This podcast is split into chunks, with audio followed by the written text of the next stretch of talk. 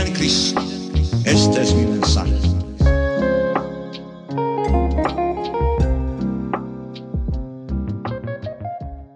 Muy buenas tardes, una vez más aquí Gustavo Mejía en Tinto con Boitila. Y como ya hemos visto, hemos tenido como invitados que nos han estado acompañando. Y el día de hoy tenemos un invitado muy especial y es el padre Agustino Torres. Buenas tardes, padre, ¿cómo está? Muy bien, este, muy bendecido de estar aquí en Miami con ustedes. Bueno, muy contento de tenerlos aquí, padre. Y este espacio de Tinto con Buitila es un espacio que hemos creado para ser un poquito íntimos, especialmente en las redes sociales, que usted sabe que poco a poco uno como que sin quererlo se va llenando como de filtros. No sé si es algo que pasa automáticamente. Puedes podernos desnudar un poquito que la gente conozca qué hay detrás de la gente que está hablando de teología del cuerpo, o sea, qué hay detrás de todo lo que se está haciendo y cómo la teología del cuerpo nos ha cambiado a nosotros primero. O no, no, nos ha cambiado, no, nos sigue cambiando. Ahorita, esa tarde tenía una charla con Andrea y mientras hablaba con Andrea, le estaba yo contando a ella parte de mi testimonio y de repente empiezo yo a hacer como un paralelismo entre el suelo de la discoteca borracho donde yo me encontraba y trabajaba al suelo del Santísimo donde me sentía amado por primera vez. Yo nunca había hecho ese paralelismo y hablando con Andrea fue como que, que yo, yo, estaba que le decía al camarógrafo, no venga, pare, que esto no estaba supuesto estar aquí. Pero es poder mostrar esa vulnerabilidad que es tan necesaria para crear relaciones. Y hablando de vulnerabilidad, queremos hablar de corazón puro, ¿verdad? Y que nos cuente un poquito cómo usted empieza con corazón puro, qué lo, qué lo motiva y qué lo motiva a usted también a conocer teología del cuerpo. O sea, ¿cuál es ese encuentro que usted tiene que usted lo toca a usted antes de empezar con corazón puro? No, a usted personalmente. Bueno, pues este, yo creo que todo esto de los, eh, los ponentes de corazón de teología del cuerpo creo que el Señor nos está dando una misión dentro de la iglesia que hacía falta, ¿verdad? Ah, se, dijo en este, en este congreso, antes la iglesia era los sacerdotes y los religiosos, pero ahora tenemos ese entendimiento que es una realidad que, que nosotros somos iglesia, ¿verdad? Ah, y tenemos que vivir y responder por la iglesia. Recibimos una misión de la iglesia y yo creo que muchos han recibido esta misión que anteriormente, hace como, no sé, 60 años, ¿verdad? No existía en la iglesia. Ahora de tener misioneros de la teología del cuerpo hace muchísima falta. No es que nosotros los sacerdotes no podemos hablar de estas cosas, pero el testigo y, y el misionero ahora se está uniendo, ¿verdad? Una sola persona. Y hace falta que, el mundo, que la iglesia recibe estas formaciones de parte de, uno de los suyos. personalmente, yo creo que ah, en mi familia, una cosa muy importante, en mi familia, diga lo que quieren decir, sí hubo amor. Mm. Y, este, recibí amor, como Juan Pablo II dice, mi primera escuela, ¿verdad?, de amor aprendí cómo luchar, aprendí cómo amar, aprendí cómo ser generoso, pero,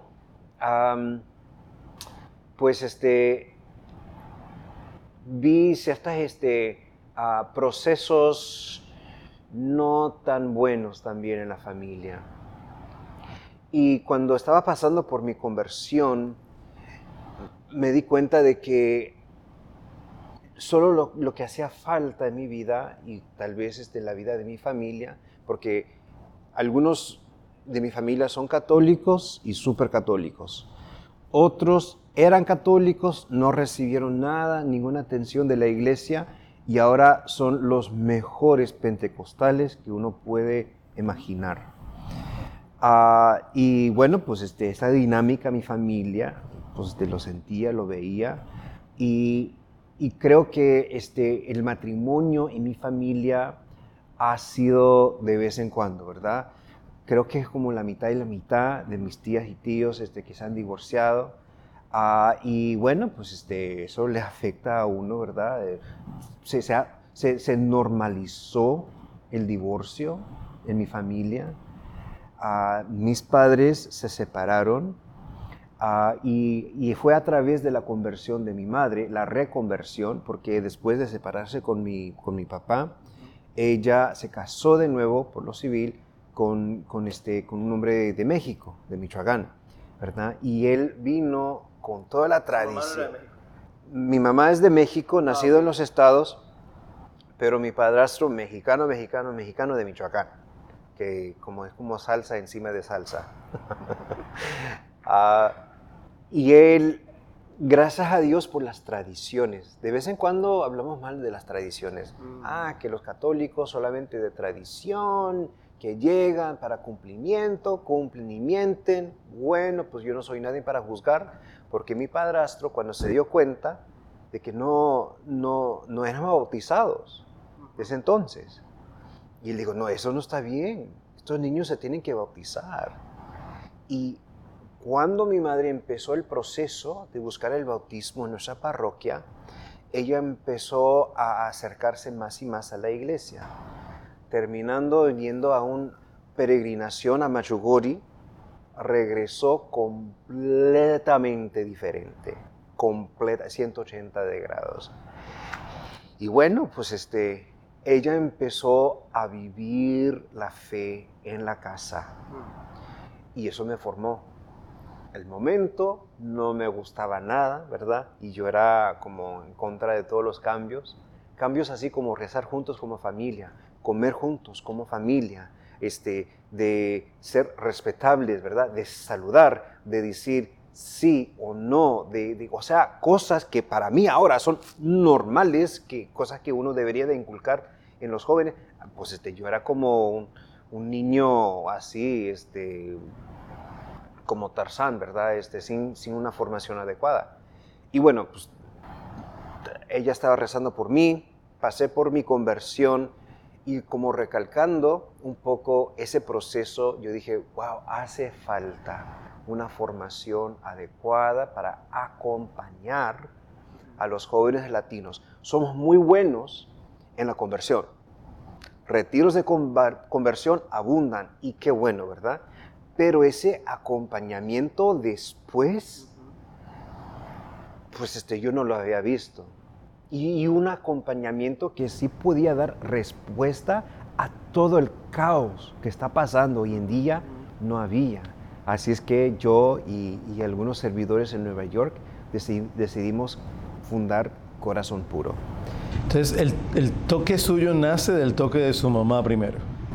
Definitivamente. ¿Y cómo, cómo, cómo ese, en qué momento ese toque se encuentra con Juan Pablo II? Con la teología del cuerpo, ¿en qué momento?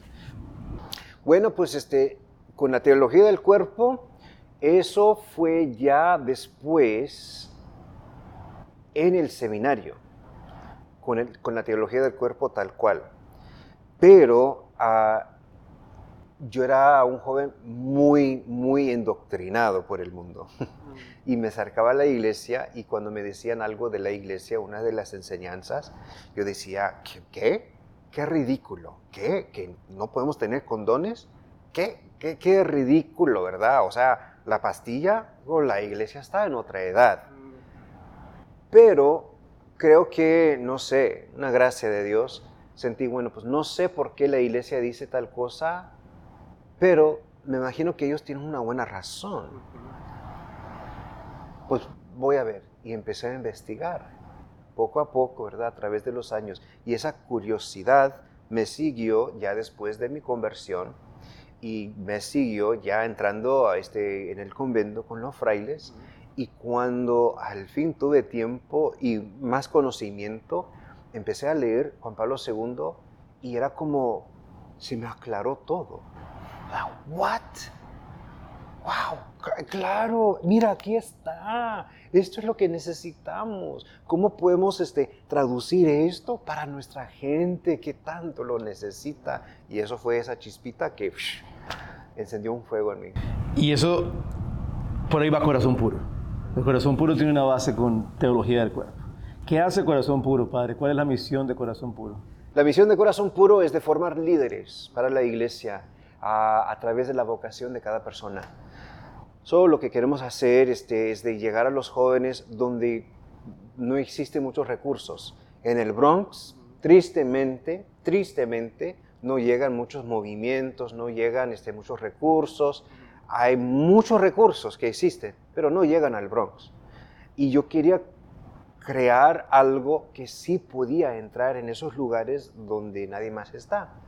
Y bueno, pues este, terminamos con un modelo que, que se puede trasladar a cualquier lugar en el mundo. Y el Señor lo ha comprobado, ¿verdad? Y estamos en las Filipinas, hemos ido a Europa, a Alemania, o sea, gente que, que tiene un carácter muy distinto a lo del, latin- de- del latino, a Texas, California, la Florida, Chicago, diferentes lugares en los estados y en Centroamérica, claro que hemos ido este, muchísimo. Y el Señor, bueno, pues este, simplemente esto, damos una bienvenida porque vemos que la comunidad es muy importante. Uno, es muy raro ver a alguien tener una conversión que es solamente intelectual. Como, como acaba de decir, que la madre Adela había dicho que ella primero conoció a la persona de Juan Pablo II y luego este, aprendió de sus enseñanzas. Y así es. Queremos que la gente se sienten recibidos, acogidos, ¿verdad? Y lo hacemos a través de una reunión mensual.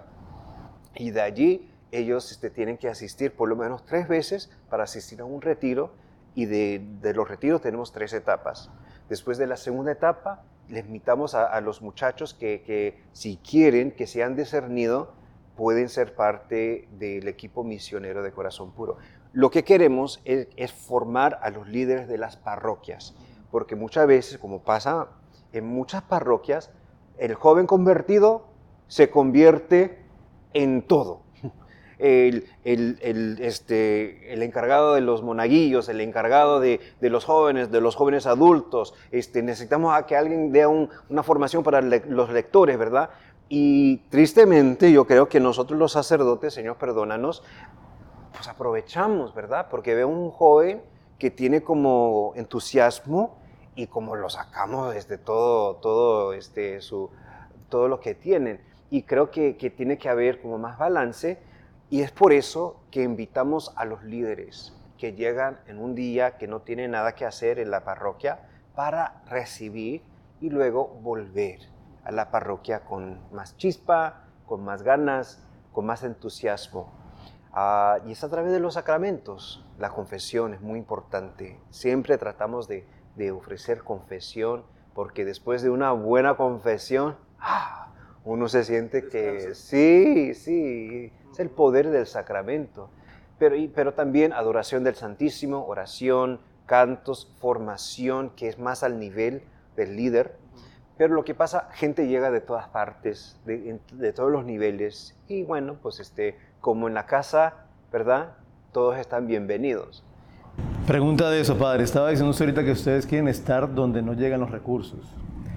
Y me suena muy parecido a lo que decía el Papa Francisco con lo de las periferias, ir a las periferias.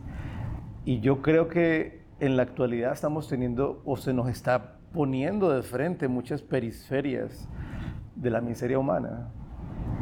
Y a veces me da la tentación, o no, me da la, creo que creemos que la teología del cuerpo es un arma simplemente para defenderme de esas periferias no como un instrumento, un puente que me lleve al corazón de esa periferia. ¿Cómo para ustedes es la teología del cuerpo un puente y no un arma? Porque le digo, a veces, no, no lo voy a decir mentira, a veces nos llaman a Bombar Spirit, oye, puedes ir a tal, a tal iglesia o a tal colegio a dar una charla de este tema, tienes 40 minutos. No, porque lo, lo único que tú quieres es presentar una contraposición de una situación de la que tú no te quieres responsabilizar. Y la teología del cuerpo es mucho más que eso. Y usted me está diciendo que es lo que hacen en corazón puro. ¿Cómo se hace ese enganche? Porque es la pregunta que hace todo el mundo. Todo el mundo dice, Gustavo, es que está pasando eso, está pasando lo otro. ¿Cómo respondemos a las periferias que se nos presentan hoy, a esas miserias, a esas heridas, a esos dolores de una forma de invitación y puente, no, no, no de arma? Bueno, pues este, empezando con las periferias, periferias más obvias, que es la pobreza. Uh, empezamos ayudando a aquellas personas y las tratamos como seres humanos. En Nueva York, como en muchos lugares, hay muchos desamparados y están allí en la calle. Y usualmente los neoyorquinos este, pasan como si no existieran. Y lo que hacemos, damos importancia a la existencia de aquellas personas. Y entrenamos a los jóvenes, mira, es Jesús que está allí mendigando por unos pesetas, ¿verdad? Pidiendo dinero. Es Jesús. Váyase al encuentro de Él.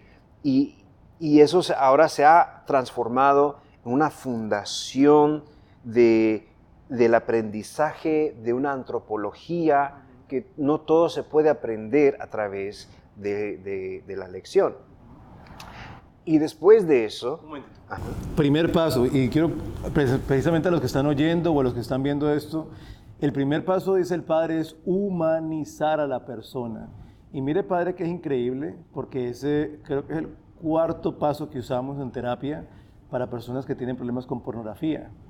Y es Cuenta una historia de la persona que has visto, o sea, humanízala. Obviamente no la conoces, escribe una historia. ¿De dónde viene? ¿Quién es? ¿Qué heridas puede tener? ¿Cómo llegó ahí? Y al humanizar la persona automáticamente no podemos verla igual. O sea, esa forma de cosificar, porque no solamente cosificamos a nivel sexual, cosificamos cuando yo paso por encima de una persona que necesita de mí y no me importa, es una cosa. ¿verdad? No solamente cuando uso, pero cuando no identifico a la persona, cuando no le veo. Entonces, qué importante es esa parte de humanizar. O sea, tengo que humanizar la persona, saber que, como decía Juan Pablo II, quien está al frente mío es un misterio, ¿verdad? Y, y, una vez que yo identifico eso, me comprometo con esa persona. Quiero trabajar con esa persona más allá de, de la realidad que esté, que obviamente, o sea, si veo una persona y se ve un misterio, por amor no le quiero dejar donde la encontré. ¿Verdad? O sea, no es como que usted ve el homeless y vea, tiene un café, chao. No, no, como el café puede ser un instrumento de conversación, de humanización. Aquí en Miami pasaba algo mucho en Camilo's House, que es la casa de los homeless. Y era cuando ellos iban a Camilo's House y se les daba un, un, locker, un, lugar donde recibían correo. Padre, bueno, usted lo va a vivir allá en el Bronx. Para ellos era gigante saber que ellos recibían un correo. Era como que pues, existo, o sea, me llega algo a mí. Y yo creo que eso hace parte no solo de cómo yo, cómo yo mismo humanizo a la persona, pero en la medida que yo le humanizo, le ayudo a humanizarse, porque yo creo que a veces nos pasa eso también, estamos tan acostumbrados a que no me vean que dejo yo mismo de verme. Entonces, ¿qué paso tan importante es ese de humanizar a la persona? Y usted iba a seguir ahorita con otro. No, amén. Este.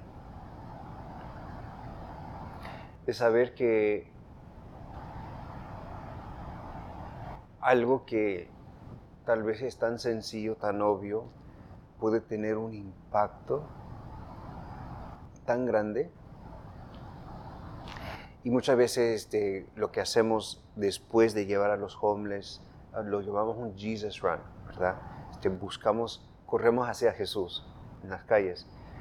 Ah, le decimos a los jóvenes lo que decía Madre Teresa de Calcuta, vea a la Calcuta en su propia familia, porque mucha gente llegaba a Calcuta, ¿verdad? Y decía, ¿qué podemos hacer? ¿Cómo podemos ayudar? Y Madre Teresa decía, hay una Calcuta en tu propio hogar, búscala y ayuda allí, empieza allí. Ah, y no es que es fácil, tratar de amar a tu familia. Hay ciertas situaciones que son muy complicados y no se puede solucionar con simplemente una cosa. Pero sí he visto la transformación de familias. A largo plazo, claro, pero ha pasado. Eh, padres que no quieren nada que ver, regresan. Familias que no se trataban, ahora eh, todos vienen a, la misa, o sea, transformación real. Pero lo que, lo que le digo a los muchachos, mira, es a través de, una entrega radical. Y lo que pasa, ah, cuando el joven ya está listo para salir de misión, lo llamo el impacto de la misión. Un impacto, ¿verdad? Este, eh, va más allá de simplemente donde se recibió el golpe. Ah, y cuando un joven decide salir de misión, amén, aleluya, qué bueno. La vida de ese joven va a ser transformado. Pero, por mi formación franciscana, les digo, yo quiero que también los quien te rodea también sienten esa, ese impacto. Quiero que escribes una carta a tu tío que jamás llega a la iglesia. Yo quiero que tú escribes a ese profesor de, de- tu universidad que dijo que era ateo y diles, mira, voy a salir de misión. Yo sé, no estoy imponiendo mi religión, pero quiero invitarte de ayudarme porque voy a salir con los huérfanos, construir casas, puede ser tal cosa, ¿verdad? Cosas que son objetivamente buenas, pero lo que pasa abre el corazón del ateo, del, del hombre separado de la iglesia, para ayudar. Y esto es, es fuente de gracia en sus vidas. Y después muestran fotos, este que el otro. Muchas veces dicen, ay, qué bueno que hiciste. Bueno, pues este, ya. Pero otras veces este, ellos empiezan a preguntar más. ¿Y yo cómo puedo seguir ayudando? Ah, bueno, pues. ¿Y yo cómo puedo ir de misión con ustedes? Ah, ven para acá. O sea, a través de la entrega del joven, muchos reciben otras gracias. Y así es, es el método franciscano, yo digo. Porque cuando San Francisco empezó a mendigar este, su comida, pues eso como convirtió el corazón del pueblo de Asís. Y no sé si has ido a Asís. Todos dicen cuando llegan a Asís que se siente una paz en ese pueblo. Pues ya tenemos más de- más de 800 años, ¿verdad?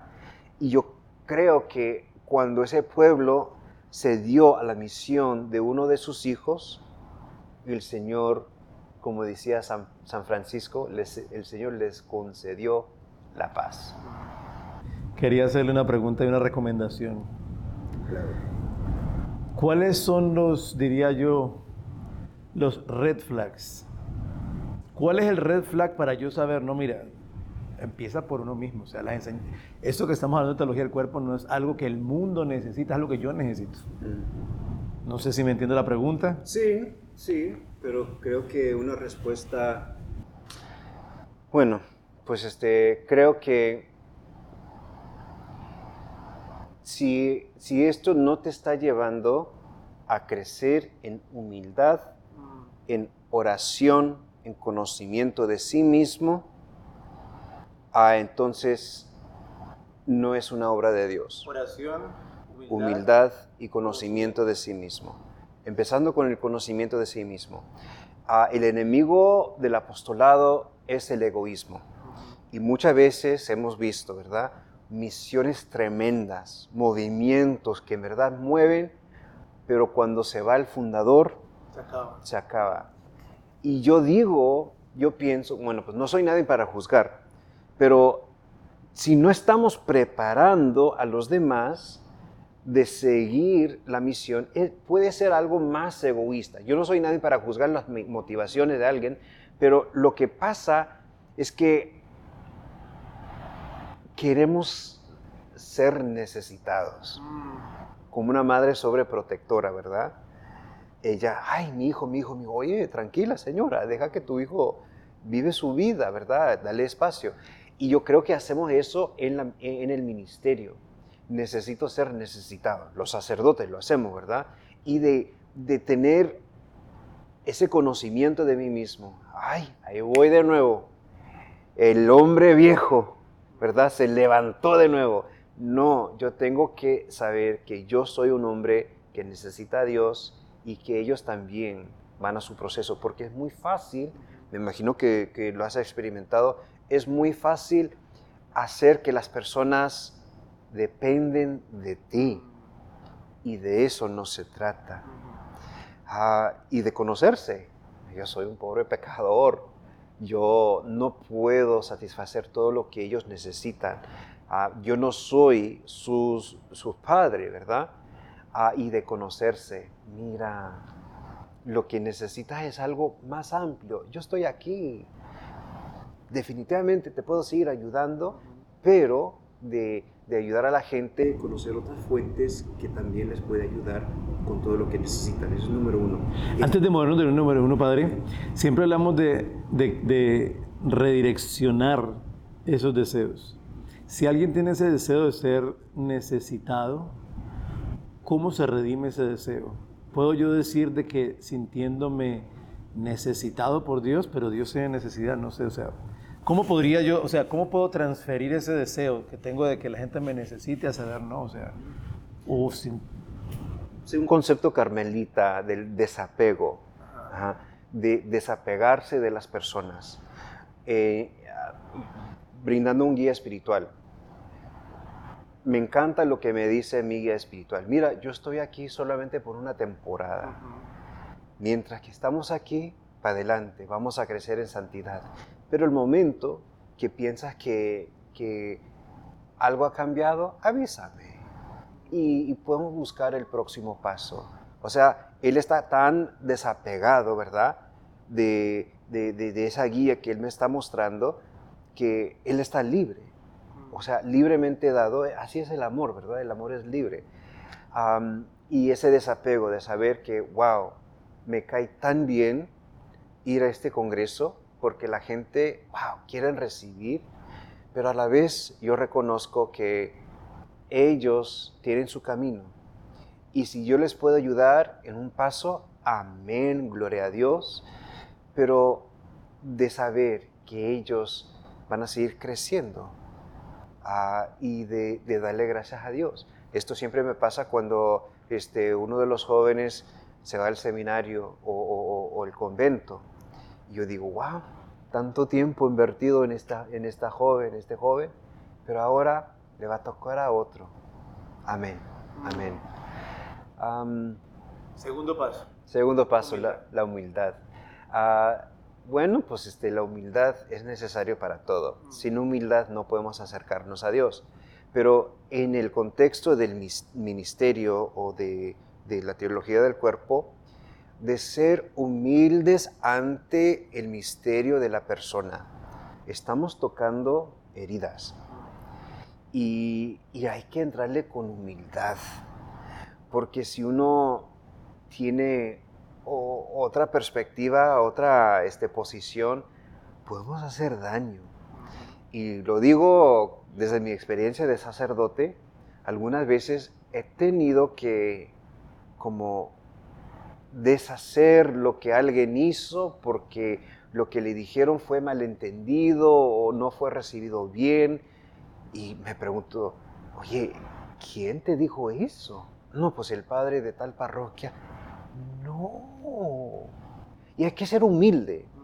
Dice, "Ah, bueno, pues tal vez él quería decir otra cosa, pero no, este, vamos a ver cómo se puede hacer. Y de humildemente ver que la persona tal vez necesita algo más, algo que tal vez tú no tienes, pero tal vez algo que, que requiere una disposición humilde. Estoy buscando otra, otra palabra, pero es que no sé si viste la entrevista de Shia LaBeouf. Sí, sí, con Richard Barr. Este, él dijo, hablando de la misa tradicional, que él siente que no le estaban tratando de vender algo. Ah, y yo creo que esta generación, desde su vientre, desde el vientre de su mamá, han sido vendidos algo. Y cuando tú vienes con tu ego, o sea, vienes con tu fuerza de tu personalidad, y Dios puede utilizar eso, pero si yo llego humildemente, ellos sienten, wow, ellos no quieren mi donación, no quieren que yo, etcétera, ¿verdad? Simplemente quieren que yo esté. Y es a través de la humildad. Y el tercero, Oración. sí. Si no estamos orando, wow, todo esto nos tiene que llevar a una profunda oración. De orar no solamente por nuestro bien, ah, pero de orar porque sin oración es, es un espectáculo. no es Un este show y no de los mejores porque el mundo sí es bueno para los shows, ¿verdad? exactamente. Pero hay una diferencia entre una buena charla y una charla ungida. Y cuando yo oro antes de mis charlas, yo digo, Señor, ay, aquí tengo mis apuntes. Ayúdame a arreglar esto. Pero más que nada, Señor, yo quiero que esto sea ungido. De vez en cuando, este, si, el Espíritu Santo está fluyendo, tus apuntes no importan, ¿verdad? Claro que es importante hacer tu trabajo, pero el Señor puede hacer algo más allá. Pero eso es a través de la oración. Y si estamos orando, entonces siempre estamos en un base más, más firme, más segura, más seguro. Bueno, padre, muchísimas gracias. Gracias por venir a Miami. Siempre es un gusto tenerlo por acá. Y pues un último consejito antes de irnos y ya nos despedimos. Para adelante, siempre hay misericordia, el Señor todo lo puede, somos redimibles. Amén. Gracias, Padre. Buscar a Cristo, mirar a Cristo y vida en Cristo. Este es mi mensaje.